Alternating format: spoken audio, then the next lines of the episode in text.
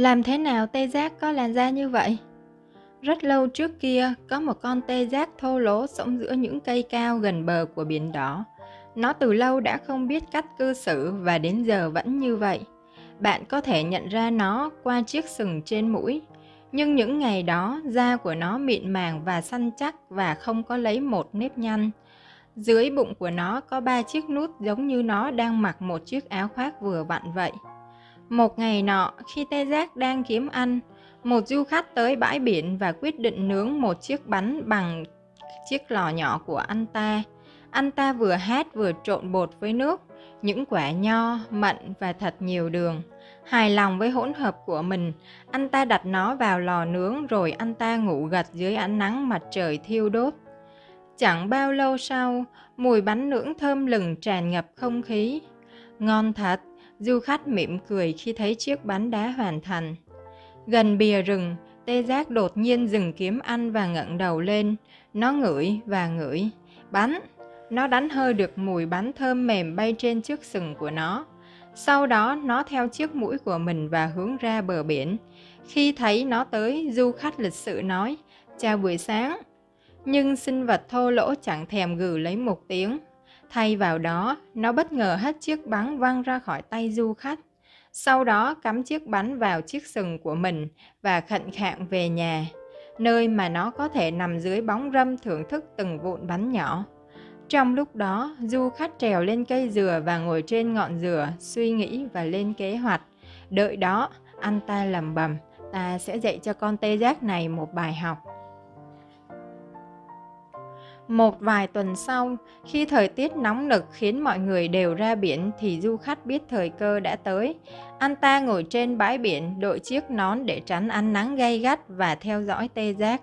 Anh ta nhìn theo con vật khi nó di chuyển thân thể nặng nề của mình dọc bờ cát.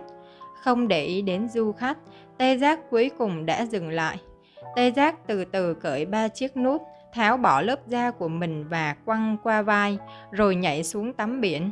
Nó bỏ bộ da của mình gần mép nước, rồi lặn ngụp dưới biển.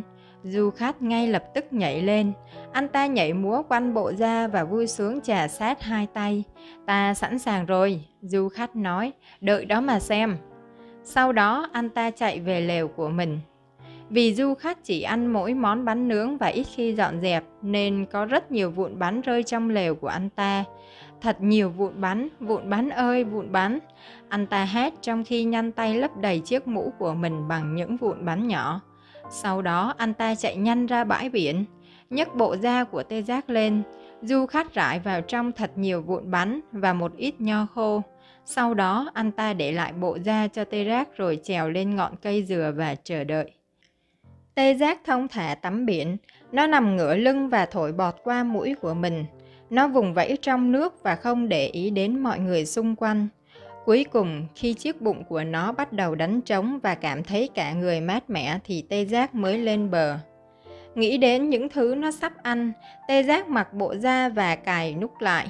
Nó nhanh chóng cài xong nút cuối cùng cũng là lúc những vụn bánh bắt đầu gây ngứa. Nó uốn éo thân mình, nó bắt đầu gãi nhưng chỉ làm mọi thứ tệ hại hơn. "Ui da, ui da!" nó la lên. Sau đó nó nằm xuống bãi cát và lăn, lăn qua lăn lại. Nhưng mỗi lần nó lăn, vụn bánh lại đâm vào nó, càng làm nó càng thấy khó chịu hơn. Nó bắt đầu thấy nóng và rất rất bực bội. Nó dựa vào một cây dừa và chà lưng vào thân cây nhưng vẫn không hết ngứa. Nó ấn vai mình vào thân cây mạnh đến nỗi trên da nó xuất hiện một nếp gấp lớn. Sau đó chân nó bắt đầu ngứa. Thế là nó lấy chân của mình chà lên chà xuống vào thân cây cho đến khi nếp gấp xuất hiện ở cả hai chân.